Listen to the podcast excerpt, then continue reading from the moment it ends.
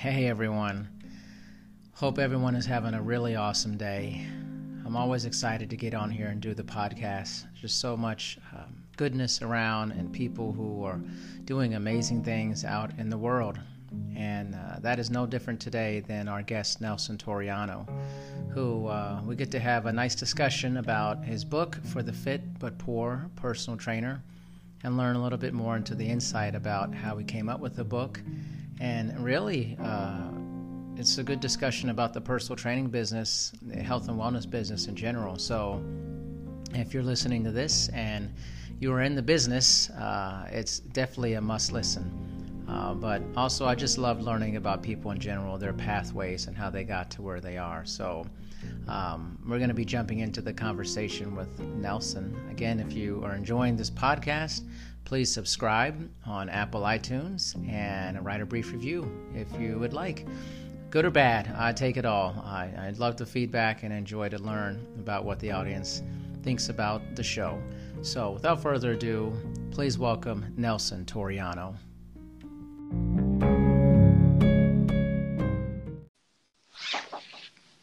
Hello, Dr. Darren. Nelson. Yes. Hi. How you doing? I'm good. And yourself? Doing well. Thank you. Oh man, thanks for taking with me today. I really appreciate yes, it. Yes, no problem. Thank you for your time. I'm excited about the opportunity to speak with you. Yeah. Well, one, thanks. Also, this is a thank you fest right now going on you reached out to me on LinkedIn yes. and about, you know, your book, which I want to get into. And I read it. I read the entire thing and, you know, wrote a review. I was happy to do it. Thank you. Um, one, I want to get a little bit of, uh, no problem, some background uh, for you in terms of being in the fitness exercise business. Um, what were your motivations for getting into it? Yeah. Um, well, I graduated um, from University of San Francisco back in 2003, and I actually had no background in kinesiology or physiology or nothing. Um, I okay. actually uh, wanted to go into journalism. So at the time, I was living with my parents, and I was uh, working at San Francisco Chronicle. Um, but specifically, I have a journalism and business background, so I was working in their advertising department back in the day. Okay. Um, I crossed paths with uh, an old friend from high school, and at the time, she was teaching kickboxing classes. And I was like, you know, mm-hmm. I should get a gym membership. You know, I, am not in college anymore. I don't get the access to the yeah. gym, so I need to join a gym anyway. And I started taking her classes, and I just fell in love with um, the group fitness feel. Um, one thing led to another, and she started mentoring me. And then I got my cert- certification in group fitness and started getting my own classes. So that ended up being more of a hobby eventually it turned into a side hustle. I started uh, getting more classes and teaching on the weekends, um, but still, that was not my primary focus. It was just more of a passion.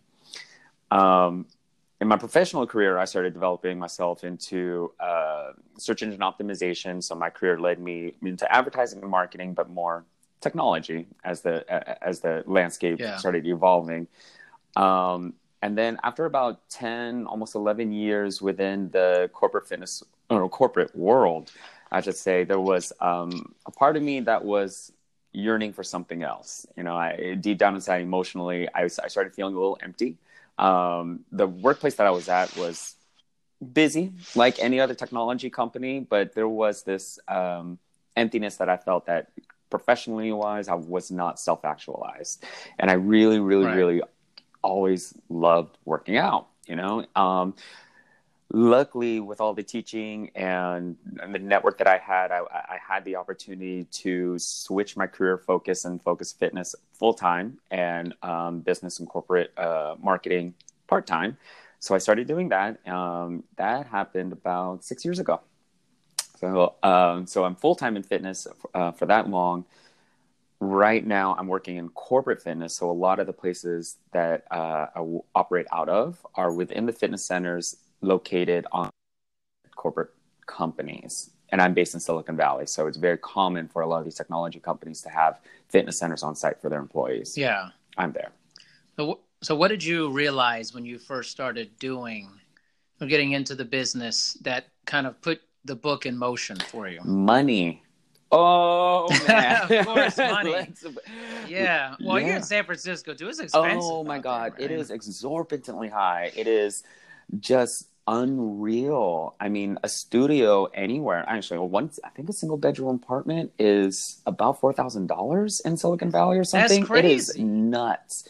And I remember uh, in, in our area, we attract a lot of people from around the world.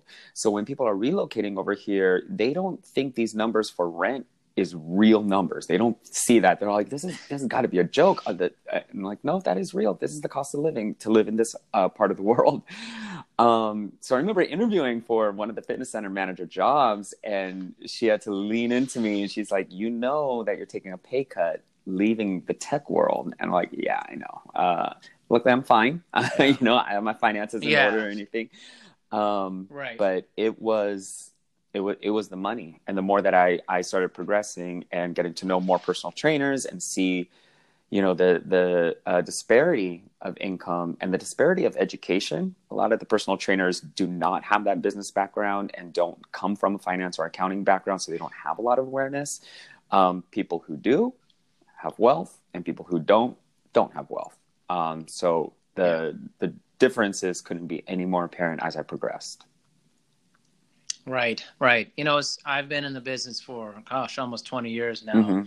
And I think, you know, I noticed that so many of my colleagues they end up dropping out of the business right. pretty quickly. Mm-hmm.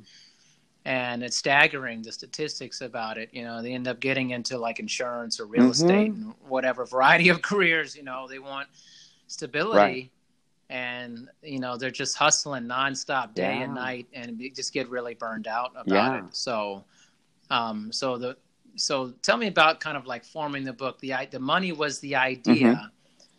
How did what was what was the next step in terms of the formation of it that or the idea? Um, first, just brainstorming everything that I learned uh, from and I, oh actually right about two to three years after I graduated um, finished my bachelor's, um, I, I pursued my MBA, and that was another three years. So I actually come from a graduate business degree. So I started um, right. storyboarding and putting all these ideas down because I, I intentionally wanted to write a book. Kind of had a rough idea that I wanted to gear it toward personal trainers. Then I picked up Robert Kiyosaki, uh, Rich Dad Poor Dad, and that led me into the cash flow quadrant. Yeah um, that book gave me the framework to discern okay these are the four different roles that i can easily explain to a personal trainer and that is very common in the personal training world. You can be an employee you can be self-employed um, and the two nuances that are a little different that i want to expand a personal trainer's mindset to see is you can be a business owner that's going to be the owner of a gym for example or mm-hmm. social media influencer. You actually own something but your work is done through a team. And then there's the investor. And this is that's the that's a different um, entity that i want personal trainers to see and i want everyone to see actually. When you're employed by somebody there's someone at the top. And even then that person has to report to someone else there's actual money going right. into the company. There's investors. There was such thing as an IPO, but a lot of these people who are actually funding your employer um, aren't necessarily from the fitness background. And so the more I started talking about that, the whole book started coming into fruition. And then, oh, this person needs to know this detail, and everything just started or started organizing itself, I should say. So, what was the most challenging part about putting the book together? Um, making certain concepts, certain business concepts relevant to the personal trainer to the point I don't lose them. okay. Knowing that yeah. I'm talking to a specific audience. So it's easy, relatively easy for me to go back and forth between the two audiences. Um, one in the business world, you have to know numbers. You have to speak numbers. You have to speak accounting and finance and think of um, economics. And sure. At times, it can be really, really, really dry oftentimes we're not even moving we're looking at powerpoint presentations or excel spreadsheets. Um, i have the stamina for that. Now in the personal training world and fitness world you're more hands-on different type of learning. You have to be in front of people. You're constantly talking and you're constantly touching. You're in an environment where there's a lot of activity. Right. So sitting that person down and explaining numbers is kind of a I, I, I got some looks. I got some, some, looks. I got yeah. some courtesy. Um, like it's it, it's great that you know that, but it doesn't seem like it's applicable for me.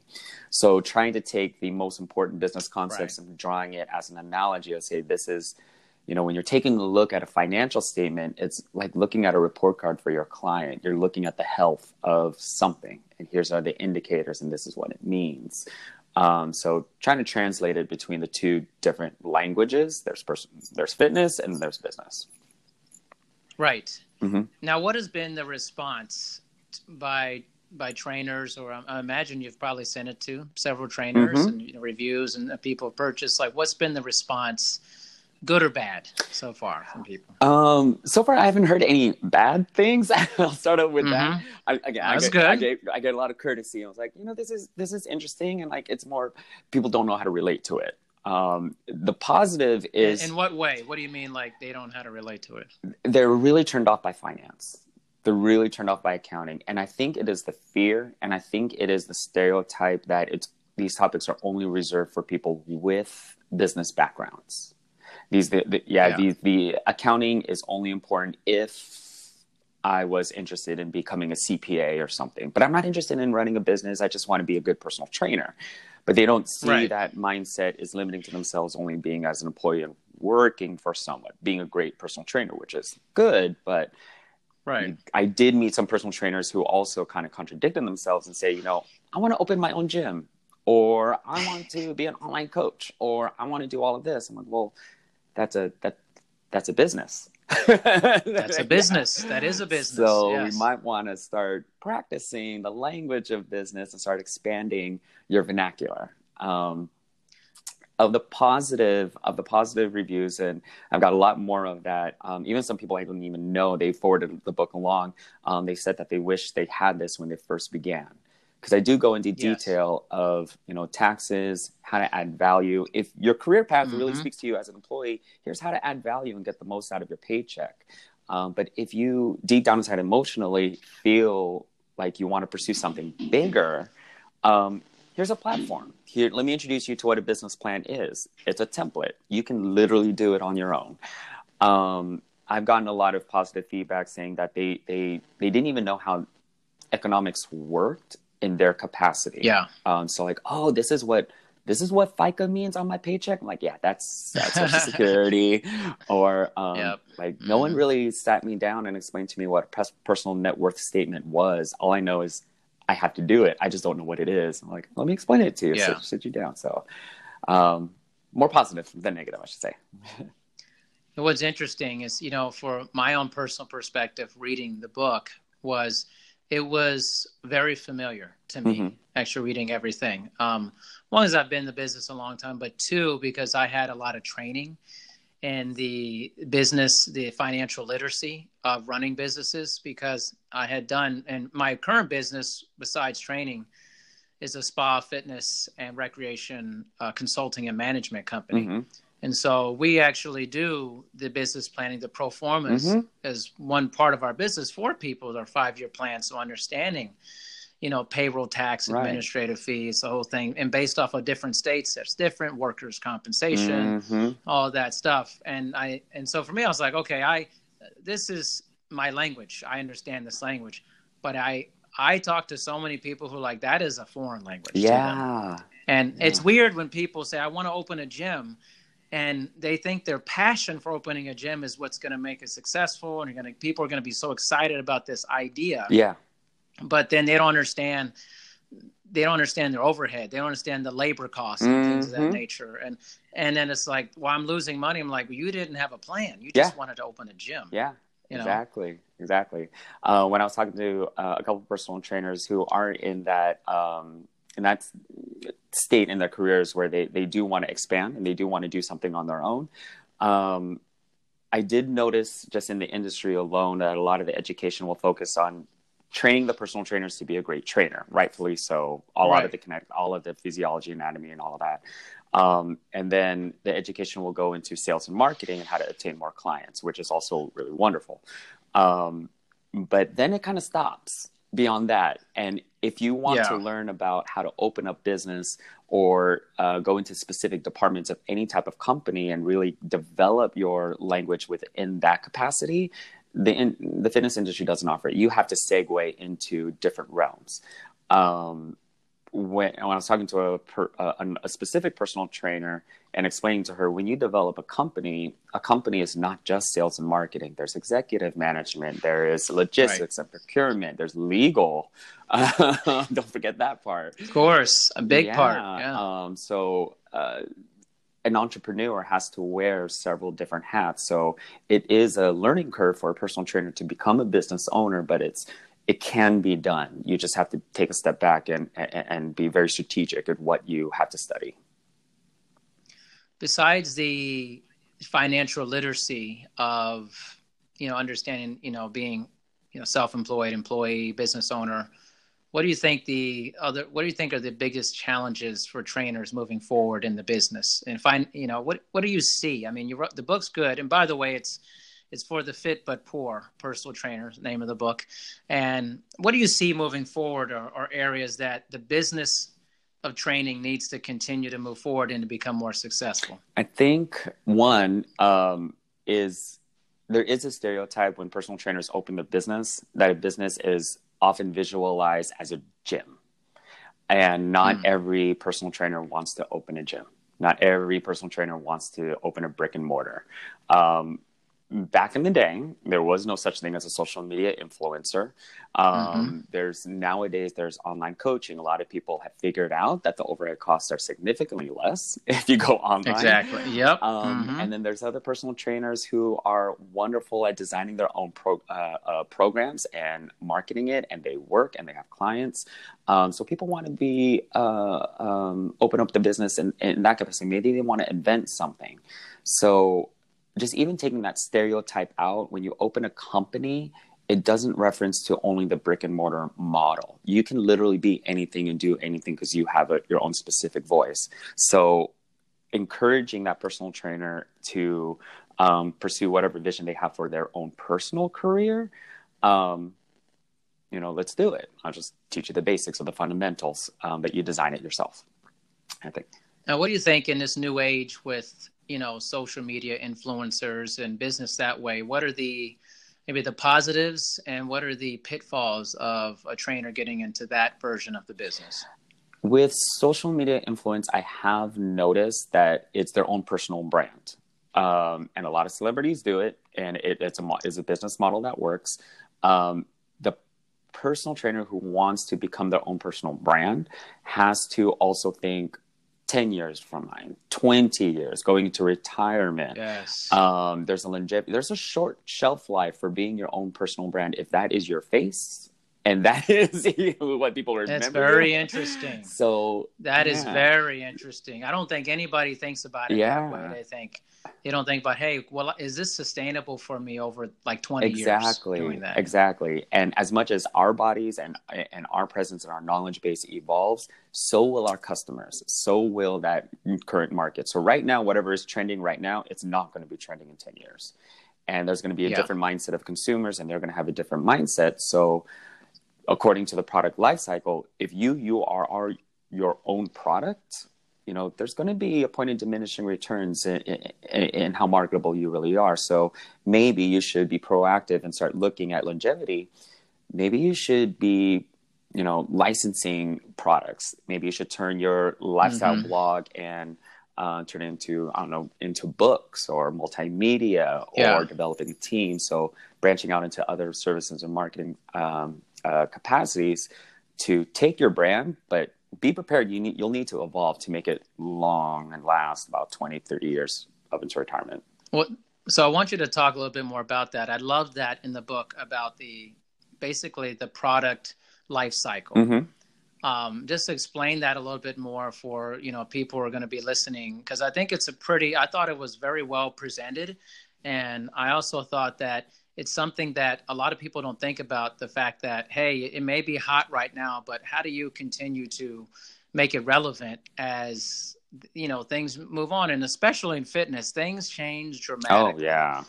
very quickly. I mean it's like it's extremely it turns on itself very Mhm. quickly in fitness. So explain that a little bit more. So you can take the product life cycle to any trend, uh, um, any service. There's always going to be an introduction to the market, and um, the amount of time spent at each stage is always indeterminate. It's it's always going to be fluctuating, but usually there's four. There's an introduction phase. Um, there's a growth phase where it starts gaining a lot of popularity, saturation in the market, and people just love it, and tech referrals, and you just see a whole um, influx of interest. Then there's going to be a peak where it the amount of interest is totally saturated. There cannot be any more people who are interested in that product or service. And then there's going to be a point of diminishing returns, and there's going to be a decline. There's going to be a lack of interest. Um, trends, pick any trends. That's usually how it goes. It'll go up, and then it'll go down. And in terms of uh, if if the trend or the product is, is an actual business, um, for example, and I'm I hope I don't offend anybody, any of the listeners, but let's say yeah. let's take Zumba for example. Back in the day, Okay. Zumba was introduced to the market, and then they saw an explosion. Zumba was everywhere in commercial gyms, and it was just nonstop. And the classes got super, super crowded. But as time went on, and the people who attended the classes got older, and even the instructors got older, and it's been around in the market for a while, it reached its saturation point. You know, it's not as popular as it was before. So when that trend started, for lack of better words, start losing its momentum, um, it has to evolve in order to make it sustainable and relevant to the current market. So this is where it came out to Zumba Gold or Zumba with weights or Zumba Mhm. Step, started branching out and started trying to prolong the inevitable demise of it. Uh, but yeah, it, I, I have to put it out there because all good things do Oh, do true. come to an end. It does, and I've seen we've seen it in the ThighMaster and Tae Bo, and even though we laugh about it now, it was a legit fitness trend, and there was a peak, Yeah. and then it disappeared. And so whatever is trending right now. You know, I'm turning 38. If I'm 48, whatever's popular now is not going to necessarily be popular It will in not 10 be. years. Yeah. yeah. Well, it's interesting. You can kind of. I always, you know, you know that whole term, kind of like jump the shark. Mm-hmm. the whole thing. I feel like fitness does that all the time, and since that or exercises, you know, is take like you said Zumba for example. As I remember that explosion, it was crazy, and but then you think. I always think the jump the shark moment is when a company starts trying to become something it's not. Yeah. You know, when you start adding weights with Zumba and doing all this other stuff, it's like mm, it probably wasn't intended to be Yeah. that at that point Yeah. um, but then it just kind of turned into that whole system Mhm. there and it's like i always wonder like is it's good to try to morph into different things but what happens when that morphing becomes goes away from what you actually are as a business yeah. you know And then you start losing what your in, original intention was. Um, so Right. important when you develop your business plan to figure out what your mission statement is and figure out your own purpose. Yes. Because it keeps you in line and keeps the parameters consistent with the market. Um, if you are your own personal brand, you yourself, your business, you have to have a mission statement. People have to associate your face Yeah. with a particular intention and purpose in the market. But if you start evolving and going into and started segueing into things, you know, are totally random, it can be construed as okay, you're just trying to hang on in there. it's You're trying to hang on, It's yeah. appreciated, but um, you're deviating away from what you originally intended. and I, I think that's always been something for me it's just like and i've talked to so many people about this like what- what's been what was your original thing what are you giving a lot of effort to that you just love and you can produce regularly and it's good to obviously move with the times and try to say hey, how do i evolve what i'm doing but i think if it's like too far outside of what you're doing Mhm. it just it's kind of like maybe this isn't a great example but like like i i've had some like samsung tvs and they've been pretty good tvs Mm-hmm. but i tried to get a refrigerator and it was terrible Yeah. And then i've had a lot of people say samsung refrigerators are horrible Mhm. like why don't they just stick to making tvs and stuff Yeah, like yeah. it's like or some company wants to become the next apple like i want to do a phone Mhm. let's do a phone. It's like, okay, well, are you similar to that or you know, electric cars, companies Mhm. trying to get into the electric car game and they're not Tesla, Mhm. you know, or they're trying to become Tesla. It's like, okay, where do you fit in? Yeah. And it's okay if you're not Tesla, Yeah. If you're not Apple, Yeah. you got to be what? Where where are you going Yeah. this? You know, type of thing. And I think sometimes it's it becomes too much of a okay now. We're TRX. We do this. Now let's get into a different version of TRX. Yeah. Now we're going to make this and that. You know what I mean? It's like, okay, once enough is yeah enough. you know? i'm from uh, one of the formats that i teach is yoga so i have my i I have my 200 hours um, i love it it's great and it, it's uh, over time i've seen the random interpretations of yoga That's nice way of putting yeah. The random interpretations. yeah like the goats and beer and Seriously, what is that? What's the goat I, yoga? What is I that? don't know. And some people interpret it that way, and it, you know, you do you. Okay. But- That's not going to last Yeah. though. Goat yoga. I mean, come on. yeah. And some trends, I'm like, okay, you, you, know, your your your shelf life is very short. but Yeah, yeah. it's just weird. Like, oh, it's like laughing yoga, goat yoga. Yeah. you know, I seen what weird I seen stuff. one that was like rage yoga, which is kind of an oxymoron, but Isn't that the opposite of like what uh, to be? yeah. so in, in in in the fitness world, you see all these random trends, and everyone wants the spotlight for that hot second. But no, okay, The hot second. It's definitely the hot second. But I think what's interesting as you start getting into the the kind of the online formats, as you see like the rise of you know Peloton and hmm I see commercials for Mirror and stuff like that. What are the implications for that business wise for trainers, you think? One, know it. One, know that it is available. Um, Mhm. to- you have to be able to speak upon it very well, and um, there's going to be this. This might. What I'm about to say is um, might go over some people's heads, but they are your competition also. Yeah. It's uh, a, a- a- the latest trend in the market is um, what personal trainers need to, to also see is that personal training as a as a cost to the consumer is discretionary. A lot of people don't need it. Mhm. Uh, a lot of people want it. They would like to have it. Um, but if cost is super important to that customer, or even they're not even a customer yet, to that person, a competitive advantage to Peloton and a lot of these online services is that they're convenient. They're at their home, Yep. they're delivered, they uh, could get their workout in 30 minutes to 60 minutes, and they could still do things like work from home or take care of their kids or do errands. Um, so that is an objection that a lot of personal trainers have to overcome is answering to the convenience of these new markets.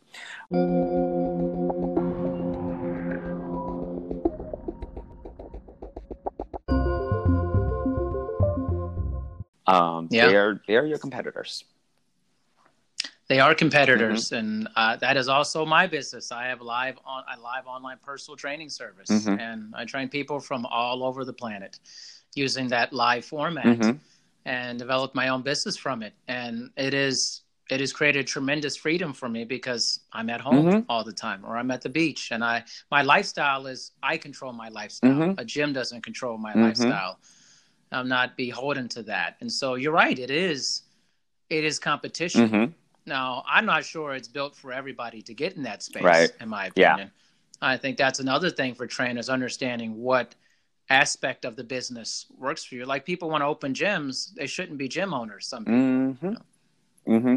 And I think also the personal trainer needs to, needs to do a lot of homework on him or herself also and design a career that really speaks to them. And that's, I, in my opinion, that's the only way that personal trainer is going to be successful is one, understand your calling, two, develop a plan in order to make that calling happen and self-actualize. And it may, it may not include online coaching. It may really be opening a brick and mortar. It may be inventing something. Right. So every personal trainer is going to be different. Um, it's it's it's understanding strategically how to uh, execute upon your own career plan. So, what do you think? You know, for you, you have this book. Are you planning on? Are you planning on doing follow up books? I know in this book, there's really not an emphasis on like selling Mm-hmm. training. You know, you make it very clear this is not about selling the, the service. Is that maybe the next foray, or what do you see next for you with uh, potential more books or whatever you're working on in relation to that? Funny you ask me that because I have a lot of stuff I'm working on. Okay, man. Well, first, um, I'm networking with uh, several professors and um, several uh, education companies for personal trainers and, and doing guest speaking, um, taking that, taking from wherever they last left off on uh, sales and marketing and business development and giving them more um, light into the accounting and financing and the everyday workings of it. So I'm working on guest speaking. Uh, uh, right now, I have a couple talks scheduled for universities my target market is going to be undergraduates or graduates just starting off in the industry. Um, right. So if I can get them early and get them to see this is how to design a career, great. That's that's my market. Um, I do plan on releasing another book that follows up and goes more into detail about uh, the personal income statement, uh, going into mm-hmm. detail mm-hmm. about setting yourself up in terms of assets. So that kind of gives segues away from personal training a little bit, um, but making the concepts comprehensible. this is okay. how real estate and paper assets work, and this is how investments work, and this is how you can actually set yourself up well financially. In the case your personal training career goes sideways, you know, you may need to right. relocate. Some life event may happen um, that may compromise your ability to actually train someone.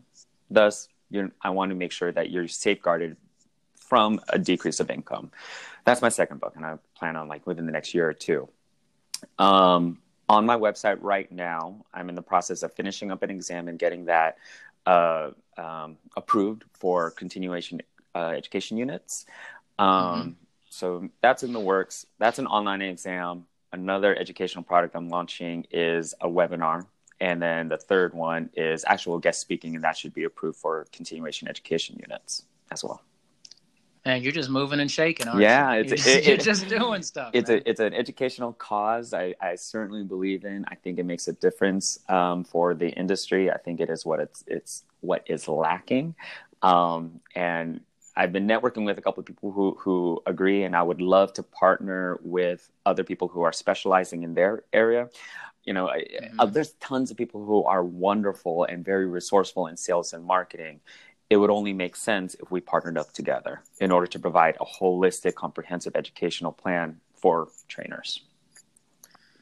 So, I wanted to ask you too, and that's great. That's fantastic. I mean, you have a pathway. You definitely know where you want to go, which I think is wonderful. But you know, a lot of trainers don't. They are just you know grinding, hitting the pavement constantly, and mm-hmm. just kind of get burnt out. But where do you see the industry going? We talked about 10 years from now, it's the trend's not going to be different. If you could look in that crystal ball and say, here's what I see coming next, potentially for fitness, uh, you know, for personal training in the next 10 years, what do you think that would be? Um, man, uh, you know, a couple, a couple predictions. When I look at Planet Fitness's business model, they're one of the few they're one of the few that are actually publicly traded so i can take um, i have we all have easy access to the financial statements answering to mm-hmm. the answering to the people who are not being responsive to um, the whole gym culture the stereotype of the gym culture i should reference that the grunting and the yelling and, and, and the super high energy mm-hmm. um, i believe that will be a growing trend also I, I, think planet fitness mm-hmm. is, is right now they're killing it uh, and people can yes people are. can say whatever they want about their their low membership costs, um, but they really did fine tune their niche market, which is people who just want to go in for their one hour workout and leave. Um, yep.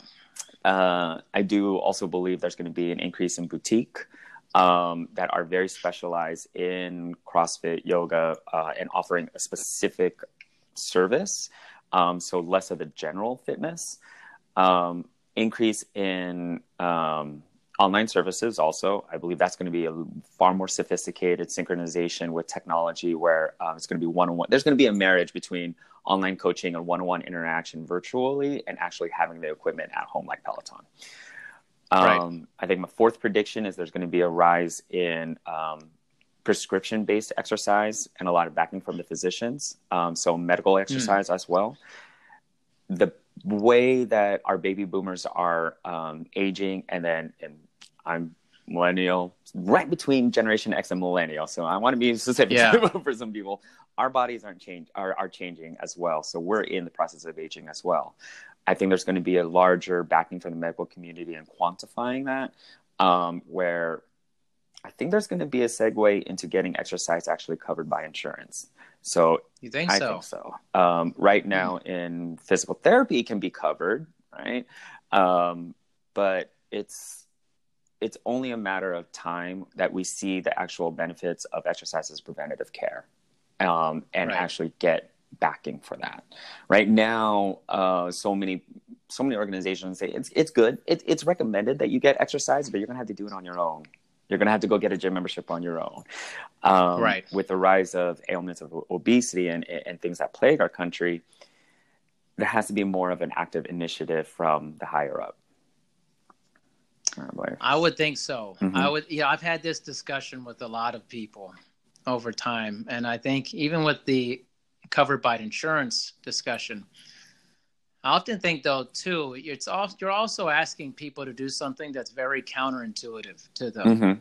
Exercise is not exactly exciting for a lot of people in the sense of really doing it and to cause a stimulus that will actually change their body Yeah. for it. You know, there's this. I don't know. I mean, it's just I just throw it up in the air with it for a lot of people and say, you know, it's good to have discussion, but you know, there's there's this whole thing of like, well, let's just make it fun, make it as fun as possible for people really enjoy it. But then I struggle with the science behind it, Mhm. having a lot of education in that. Well, do these fun things provide enough of a stimulus to cause significant chronic changes in a person that they want? Mhm. So there's kind of the element of like, we're not trying to bash Zumba here. This is not the thing. But I'm going to come back to it. okay. The problem with a lot of, I would say, your general exercise programs is that they don't promote overload Yeah. at all. It's just the same routine over and over again. While it may be fun to do Zumba a couple times a week, three times a week, Mhm. what's the actual physiological overload Right. at some point? At some point, it's just activity Yeah. that you're Yeah. And so I think that as human beings, we struggle with exercise in a sense. Well, I want to make it fun, but I also want to make these dramatic changes to my body. Mhm. Well, that doesn't occur without being uncomfortable and having some increase in the variables related to that Mhm. on some level, Mhm. you know, with that. So I think even even if it's covered, I I push back on some level thinking, well, people people are still people Mhm. And and they'll still sometimes find excuses to not show up even if they don't have to pay for it. Yeah. Type of yeah. thing. That's the unfortunate because It- it's not it's like true. if you paid people to eat, right? They would just eat Mhm. they would because it's like part they love it it's fun it's enjoyable it's it's, it's communal Yeah. sometimes people like with exercise even if you make it free or it's kind of like oh i don't really want to do this today Yeah. you know Yeah. i think it's a step in the right direction but it's like then i think it becomes a behavioral issue. How do we attack it psychologically with people uh, with that? So i think it's a multi-layered step. I, I like where it's going Mhm. but i also think sometimes people don't go to free dances sometimes you know? Sometimes the cost of things is what makes people sometimes move to do things. Mhm. say i'm paying for this. I want to make sure i get value Mhm. out of it. Mhm. So i think there's i don't know it's just a it's, it's a very layered So yeah, very. I mean, we could go on and on and i mean super layered con- i mean I, i'm yeah. not saying that i'm right or you're no, whatever i'm just saying that it's there's just so many discussions there's so many, and there's so many people involved, and there's so many different um, uh, mindsets that we have to respond to. I know for me, it would along that lines to add on to that, um, making making even the basic exercises fun. Like it's great that it's great that people are dancing and moving, and that answers to increased Yeah. activity. But we all know that you know there's nothing can replace a proper squat. You know, the, how Right. about you know an overhead, putting your hands overhead and seeing if your lats are too Yeah. tight. You know, there's going to be certain assessments. So making even things like assessments fun and entertaining. right yeah no for sure. Yeah. sure yeah assessments can last for a long time and they can be super Yes. boring and thus deterring. Um, yes but you know, you you I, I have to I have to be able to check your knees. That's it's a Yeah, thing. yeah. I have to see if you stand on It's one leg. yeah ex- exactly it's just exercise is one of those things as it's become more mainstream Mhm. but then you have the opposite thing where you have like too much overload with activities that it's too hardcore Mhm. right oh, people are getting yeah, injured huh, right so then you have like this lack of overload then you have too much overload yeah, and then then you have studies being put out by different companies, whether they're well done or not, that people are intimidated by gyms. Yeah. They're scared. Yeah. Oh, They're there's Planet scared to Fitness, go to gyms. and that was their market. right. Yeah, That was their so whole you're thing, right. right? There's a there's a whole other pendulum swing where to the other extreme where people are are taking the the, the whole workout a little too seriously and Right. just calm down for a second. Right. Everybody's an athlete. Well, the thing is, everybody's not an athlete, Mhm. and not everybody wants to train like that. I might like that, but I recognize that's not for that's not for everyone. Right. You know, so I kind of look at it as like we're in this time. It's great that it's out there. Yeah. You know, more and more people. I mean, you go and. You know, if you go in a major city, you're going to see tons of fitness things. You're going to see Orange Oh, Theory. yeah. You're going to see uh, Spin Studio. You're going to see SoulCycle. I mean, you're going to see a yoga studio. I mean, it's like they're taking old malls now Mhm. and they're filling the malls with fitness spaces and stuff. Mhm. That's good, but what I haven't seen in terms of statistics, it's not making more people work out. Mm-mm. It's not increasing that number. Yeah. actually. Yeah. So what are we doing? hmm you know? yeah to make a bigger impact to make a more meaningful impact and it's a challenge and i think it's been an adage also is trying to get the people we don't see uh, getting the people Yes. who are still hiding in their homes who's uh, and we don't see uh, within those malls within those spaces uh, or even going to the gyms it's there's so many more people who are not active and how to get to them that i, I wouldn't have an It's a huge percentage. Huge. And I was listening to a podcast, I think it was Freakonomics. hmm It was crazy. And they had uh, Dr. Michael Joyner on, Oh, yeah. who is awesome. You know, Mhm. he's a exercise physiologist and a medical doctor. That's incredible. Mhm. And he mentioned, he said, listen, I think the research is wrong. The reports from his research is we're saying 20% of people exercise. He said, honestly, less it's probably less than 10%. it's probably less It's less. He's like, we're fooling ourselves thinking it's 20. It's less than 10. yeah And those 10% are like the fit people. hmm The fit people love more fitness coming Yeah. out.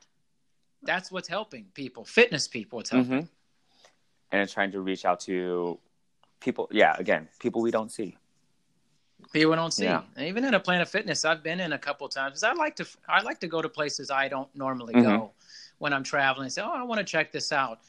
And I went to one, and it was interesting. It was very very packed. Mm. Mhm. Um, and, but it was so funny. The lack of energy was crazy. yeah it can be really quiet it's just quiet, right? And then it's just like it almost feels. This is gonna sound weird. Mhm. Just feels like a morgue to me. yeah it's, it's odd you have to put on your own music and be in your own world think that's their Yeah. shtick. i think that's their thing Yeah, it was funny. It's just like, as as somebody who has a very you know a lot of education, a scientific angle to a lot of these things is. I look at a large, a huge packed gym with people walking on eight million treadmills, Mhm. and I think I bet they've been walking doing the same exact thing every single time they. Come you are here. preaching to the choir i see it every day of my life right? They're just people Yeah. will default to what's comfortable for yeah. them. Oh, I in my gyms, they love running. And then sometimes I ask them, like, well, how long you've you been running? For like decades. I'm like, why? Do anything else. And I had to tell them, I had to, like, you're, you're really athletic. You're a great runner. But, you know, one, mm, you're going to have to take it. You're going to have to stretch, first of all. And two, do you ever lift weights? And, that, and so a lot of them get, you're right. A lot of them will just default to their comfort zone. And so therefore, their bodies never evolve. Their bodies never adapt Right. um, there is no change in stimulus. And so, as trainers, we know the importance of switching up your focus. Um, but it's also, I guess, that's another thing that we have to, as an industry, address is how to get people out of their comfort zones. Right. And I'm not sure how you, I mean, I get the business model. It's a tr- tremendously successful business model, Mhm. but I'm not sure it's making people fitter. Mm-hmm. You know, I don't, I think it's just maybe attracting people at a lower price point, but where's the guidance to actually get them to where they want to be? Mhm.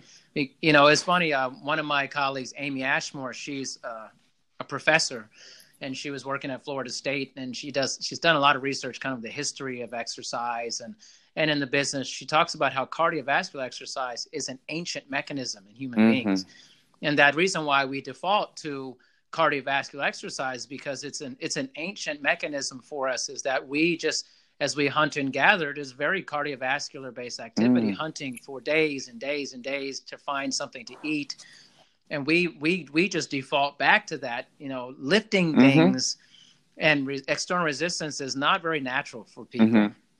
For that so i mean it was an interesting conversation about kind of the history of hunter and gathering Mhm. and things of that nature but if you go to any gym it's like a cardio city Oh yeah. in that place you know I usually, even in a crowded day, I'm like, I don't have any problems getting my weights. No no people are intimidated by Yeah. that or they have wrong ideas about what it will do to their body Yeah. And I just I just wonder, like when I went in that Planet Fitness, I was like, man, this is like a morgue of treadmills. And I can I guarantee if I did a survey, everybody who comes here regularly, they literally do the same exact miles per Yep. hour, the same incline, and it's constant. Yep. And in their mind, they're thinking, well, I'm I'm I'm exercising. I'm like, mm, you're doing activity Yeah. now because now there's no there's no chronic adaptation. Exactly. So now you're just doing an activity Exactly. regularly. You're not really exercising. You're just doing an activity. Right. You're moving, Yeah. which is fine. But if you want to improve, something has to change. A variable has to change Exactly. for that over time. You Mhm. know, so so it's it's hard for me to be in big gyms because I see it. I'm like, oh, it, it kills you, huh? Doesn't it? it's crazy, man. you know, when I go in there, I'm doing all these functional movements, dynamic, progressive overload, and I look like a zebra Mhm. in these Mhm. places. I'm like, wow, that's pretty obvious. That guy's doing something very Yeah. different. Uh, And I'm just like, why am I the only person doing this? Uh, I manage several gyms, and you're right. I see it every single day. And even of the people who do resistance, I will see the same people default to the most common exercises and anything in um, anything on the front. So the bench presses, the crunch, and I think give or take the leg press, maybe. Give or Yeah, take. but I like oh, it. oh, and, and biceps. Those, yeah, Biceps, those three yeah. or four. Um, like you know, you have a back. You know, you have triceps. But that doesn't look good. Nelson, Yeah. For people, you know? Nobody's looking at your back. So yeah, Like- so uh, it, it's trying to get education out to out to people and out to personal trainers about um, some. There's there, there's still missing pieces in the industry. Yeah, so just yeah, I think in, in general, exercise in itself is just a very counterintuitive activity, Yeah, uh, a, a, thing for people to do. It's just you know when it's done where there's when you're adding a stimulus that's greater than used to, it's uncomfortable. Mhm. And people, I get it. It's it's counterintuitive to do things that are not pleasurable Mhm. for you. hmm It's like why would I want to be in pain Yeah. slightly or feel discomfort? That's not something I want to feel. Yeah. you know, I, voluntarily. you I know? tease my classes all the time because I make them I make them do stuff that they don't want to do. Yeah. And Yeah. I said, well, you're gonna have to work hard. You, I mean, it is an appropriate setting to be in the gym and sweating. You don't want to be sweating at your desk, so that's Yeah, sure. You're doing it here, and this is what you do in the gym. You're supposed to be pushing yourself. that's, a, that's why you're here. This is what you do. It is common. yeah, you didn't come here to just hang yeah, out. exactly. I mean, I mean, gonna put in work, hopefully, right? And but what's funny is though, there are gyms. there are gyms that are now becoming co-working spaces as well. oh yeah, And I'm sure you're seeing in San Francisco where they're trying to get people in the gym to work, to do their work Mhm. there. And then maybe they'll work out because they're working, Mhm. The proximity of it. So it's just these, I see this new strategy of like, okay, let's get these, let's get these guys who, you know, these tech guys or whatever, they want to work on their laptop all day. Let's just put it in the gym. and then because they're so close to the gym, because they're literally inside the gym, they'll go work Yep. out right after that. it's not uncommon. Well, there's the walking desk. I mean, you can. It's a treadmill. Yeah. It's a desk on a treadmill. Um, but if that company doesn't have it, it's not uncommon for me to see people place their laptops on the treadmill while they're walking or even going uphill. yeah. I mean, you know, Yeah. there's a thing you could just walk away from your laptop.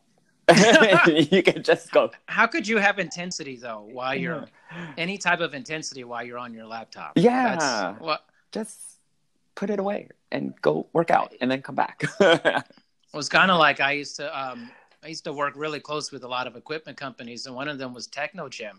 oh, And I used yeah. to tell the reps, I'm like, "Why do you guys put screens with like you can have Facebook and like check your email. Like that seems so counterintuitive to what you're supposed to be Mhm. doing on these machines.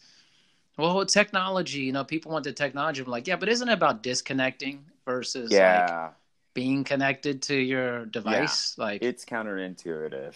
I mean, we're complaining about people being glued to social media or even or, or even glued to their phones. Do you know the majority of the time I will walk through a gym and I will see people on their phones and I I will give them the benefit of doubt that they're scrolling through their playlist and trying to find a good song. But sometimes they're on No their phones way. for a really long time. Nelson, I'm you're nice. You're being nice about it. You know, I'm guarantee you that's not happening. Yeah, like There's no way they're scrolling through their playlist. They're checking their email. They're looking at texts and stuff, taking phone calls. like Uh, go lift the weight stop sitting on the bench do something on the bench you know it's pretty bad. You It's know how really bad, it is. Like I'm at, you know, I'm a member of this resort where I live up here in Washington, and it's where I work out most of the time. And it's so bad with the phones that sometimes when I go in the locker room to get changed, there are people in there literally sitting naked texting. Naked texting is happening in locker rooms everywhere across America.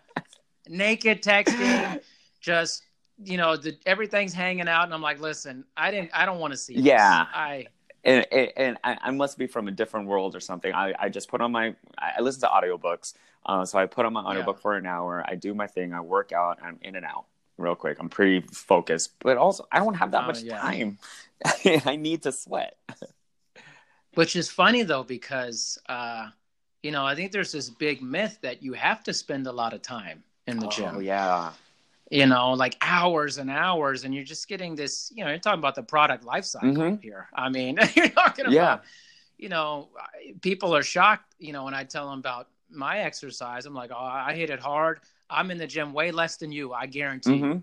I don't have time to be be in the gym for two hours, three hours. I have things to do. Like, yeah this is not a social hour for Yeah. me you know like it's i need to get done what i need to get done what my objective is for that day exactly for my you know for my the intensity the what i'm working on i'm working on mobility stability oh, today oh yeah is exactly it your strength you know it's it's broken up into what i need to work Right. on it is not my time to be socializing and be there i just don't get how you could be in a gym for three hours Yeah. i don't understand that move on Move on. Live your life there If you're Yeah. bored, that there's more, better things to do to hang out. In the Yeah. gym. I'm not a gym rat. I'm not a gym rat like I'm. But I also tell people too. I'm like, okay, have you ever actually timed the amount of time you actually work out Mhm. while you're there? It's it's not three hours. I'm telling you, it's not. yeah it can't be. It's it's probably like maybe 40 minutes, and you're just dicking around Exactly. half the time. You know, you're if you're if you're super focused and you're intentional about your workout, you can get everything you need to do for that day in an hour or less. yeah. It's- and you just put your timer on and you just you, you're fine. But You just Mhm. go. And I think that that some people it's just the amount of rest time, the intervals between actual exercises much longer than they think Mhm. because they don't time Mhm. it, you know.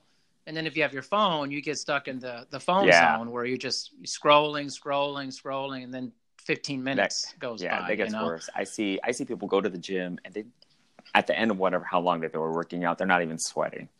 Okay. um, Yeah. Okay.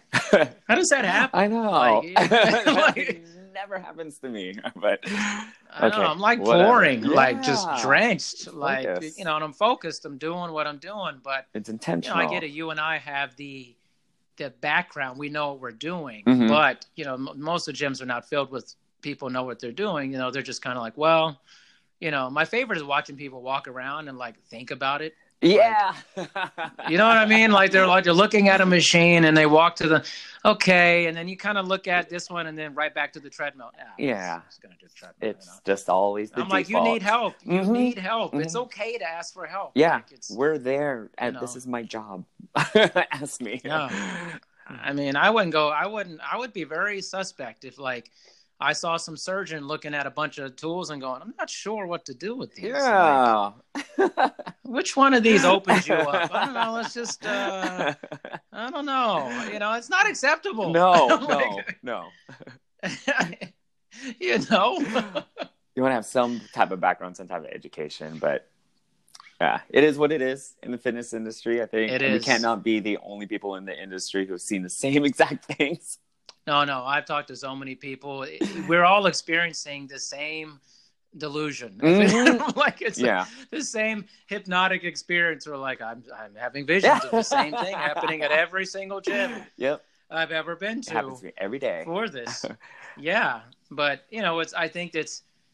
I think we're heading the right direction. Hopefully, it's coming out more, but hopefully those numbers will change and more people will get into Yes. it. It's just tapping into a gigantic nation of people. How do we reach them? And I think that's the question. How do we get people to exercise Mhm. regularly? And personal training has become more accessible than ever. Absolutely, absolutely. So it's an option. It is definitely an option. And when people tell me it's oh, it's not affordable, I'm like, well, I don't know. Maybe you should have a budget and look at what you're actually spending your money on. Mhm. Preventative care is significantly cheaper. It's significantly cheaper Way easier to handle than post-operative care.